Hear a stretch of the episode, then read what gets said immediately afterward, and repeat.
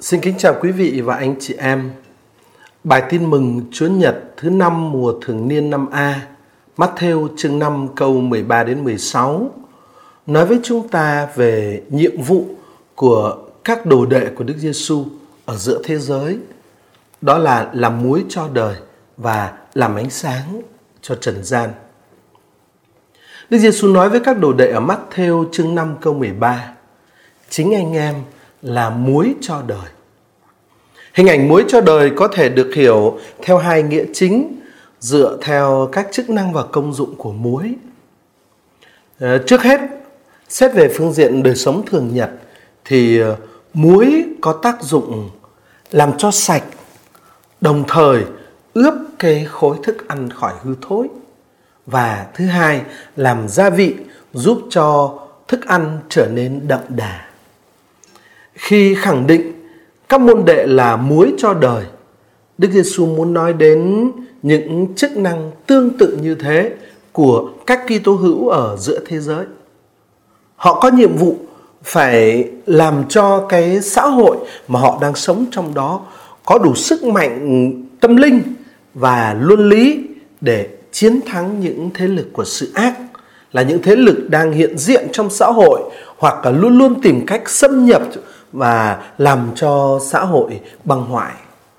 Hơn nữa, họ còn có nhiệm vụ là làm cho cuộc sống chung quanh họ trở nên đậm đà, trở nên có ý nghĩa thay vì nhạt nhẽo và vô vị.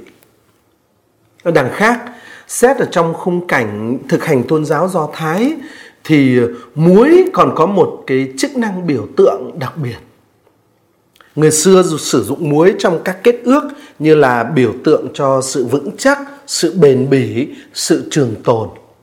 Đặc biệt, muối phải được bỏ vào mọi lễ phẩm như là dấu chỉ của sự trường tồn của giao ước. Sách Lê Vi chương 2 câu 13 viết thế này. Các ngươi phải bỏ muối vào mọi lễ phẩm các ngươi dâng tiến. Các ngươi không được để lễ phẩm các ngươi thiếu muối của giao ước của Thiên Chúa các ngươi. Các ngươi phải dâng muối cùng với mọi lễ tiến của các ngươi. Sách dân số chương 18 câu 19 thì khẳng định đó là giao ước muối muôn đời tồn tại trước nhan Đức Chúa cho ngươi và dòng dõi ngươi.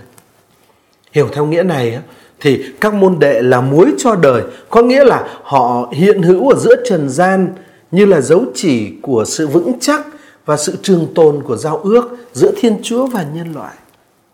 Khi trung thành với chương trình cứu độ của Đức Giêsu thì người Kitô hữu làm cho giao ước và công trình cứu độ của Thiên Chúa được thực hiện trong nhân loại. Nhưng mà họ sẽ phản bội giao ước đó nếu họ bất chung với Thiên Chúa, bất chung với Đức Giêsu. Thế tóm lại, thưa anh chị em, Matthew chương 5 câu 13 nhấn mạnh sứ mạng thừa sai của các đồ đệ Chúa Giêsu giữa thế giới ờ, các đồ đệ của Chúa phải là muối cho đời là muối, họ làm cho xã hội họ đang sống có đủ sức mạnh tâm linh và sức mạnh luân lý mà chiến thắng những thế lực của sự ác. Và đồng thời là muối họ trở thành dấu chỉ cho sự vững chắc và sự trường tồn của giao ước tình yêu giữa Thiên Chúa và nhân loại. Đó chính là sứ mạng của các Kitô hữu được thể, thực hiện qua hình ảnh họ là muối cho đời